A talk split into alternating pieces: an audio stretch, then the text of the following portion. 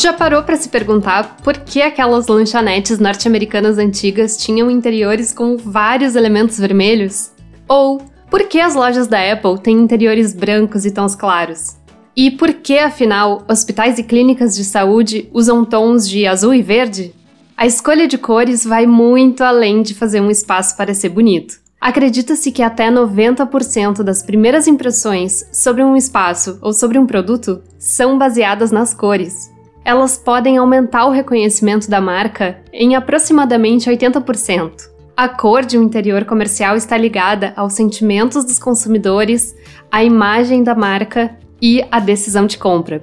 Portanto, o arranjo de cores do espaço pode ser responsável pelo aumento ou pela redução das vendas. Na criação de um ponto de venda, sabe-se que é importante planejar uma atmosfera adequada para os interiores. A atmosfera de uma loja se refere ao design de um espaço planejado para criar certos efeitos nos compradores, ou seja, para impactar o comportamento e as emoções das pessoas de forma que elas se tornem consumidoras. Dentre os elementos que compõem a atmosfera de uma loja, a cor é uma das variáveis que mais tem influência sobre a percepção de um ambiente comercial. De fato, as cores do ambiente dos produtos influenciam fortemente o comportamento dos consumidores.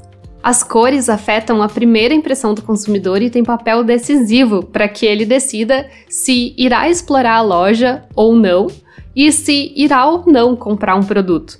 As cores também são determinantes para o tempo que o consumidor passa dentro da loja.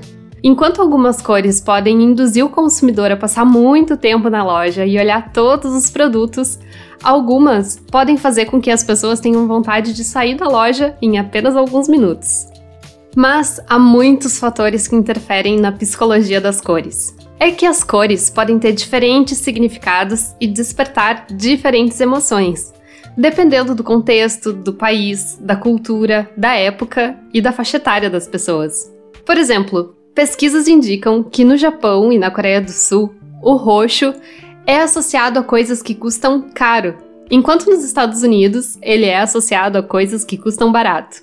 Além das variações de significado das cores devido às diferenças culturais de cada região, os significados das cores também podem variar simplesmente de acordo com a idade, o gênero, o estado social e o nível de educação da pessoa.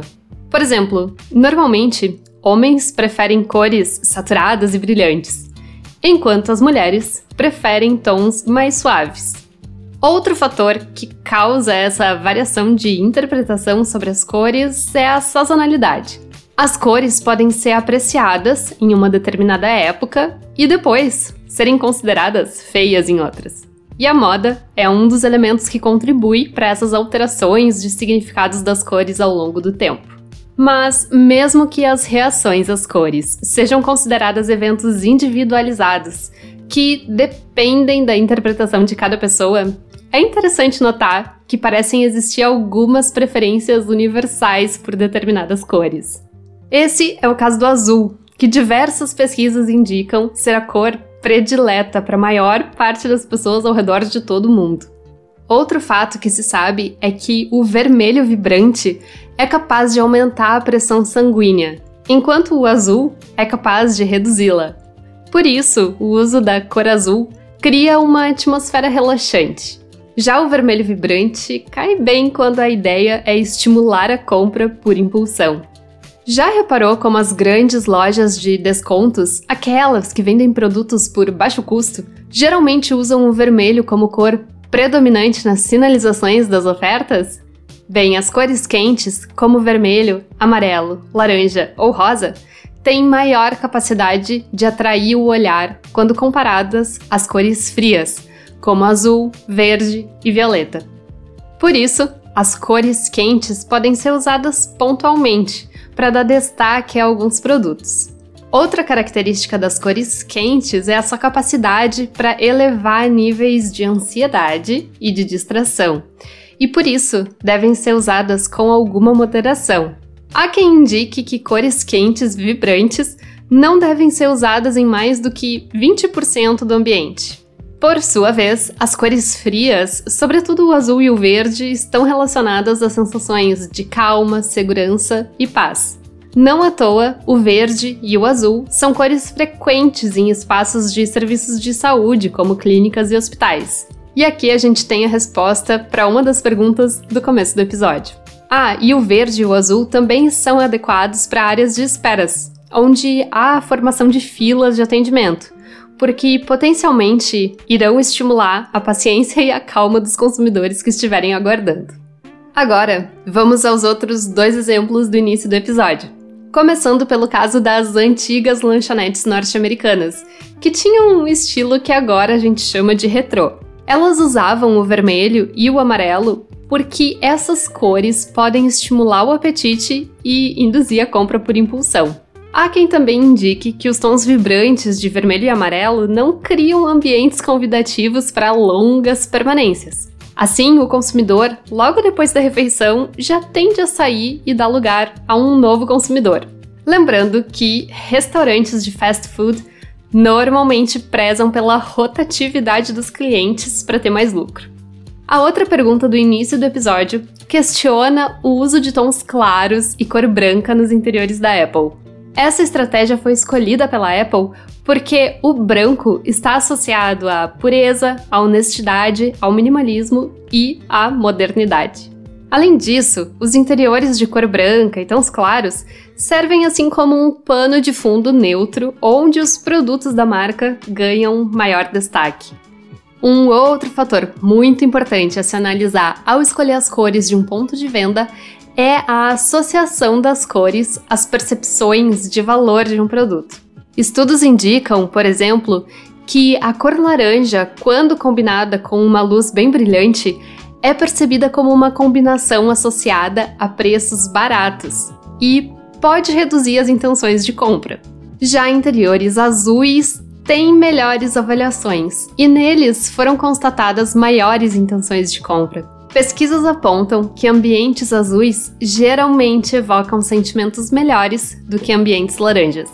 Mas tudo depende do contexto. No caso de restaurantes, por exemplo, tons de laranja ou vermelho podem fazer com que os ambientes sejam percebidos como mais agradáveis, bonitos e prazerosos, além de estimularem o apetite e a sociabilidade, o que aumenta as chances de consumidores entrarem no espaço para fazer uma refeição.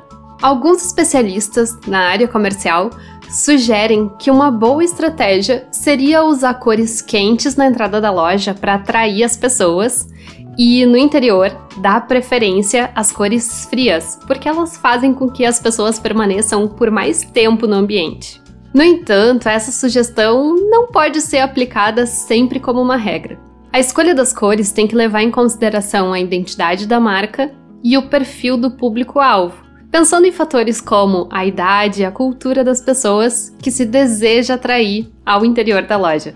Contemporaneamente, qualquer ponto de venda físico não é apenas um lugar para exibir e vender produtos. Na verdade, as lojas funcionam como um elemento importante na formação da identidade da marca e na comunicação dos seus valores aos consumidores. Para quem quiser conhecer com maiores detalhes os significados e sentimentos associados a vários tipos de cores, o podcast tem um episódio somente sobre psicologia das cores. Esse episódio é um conteúdo exclusivo para os apoiadores do podcast. Para ter acesso a esse e a todos os demais conteúdos exclusivos, basta assinar o podcast em apoia.se barra arquitetura objetiva.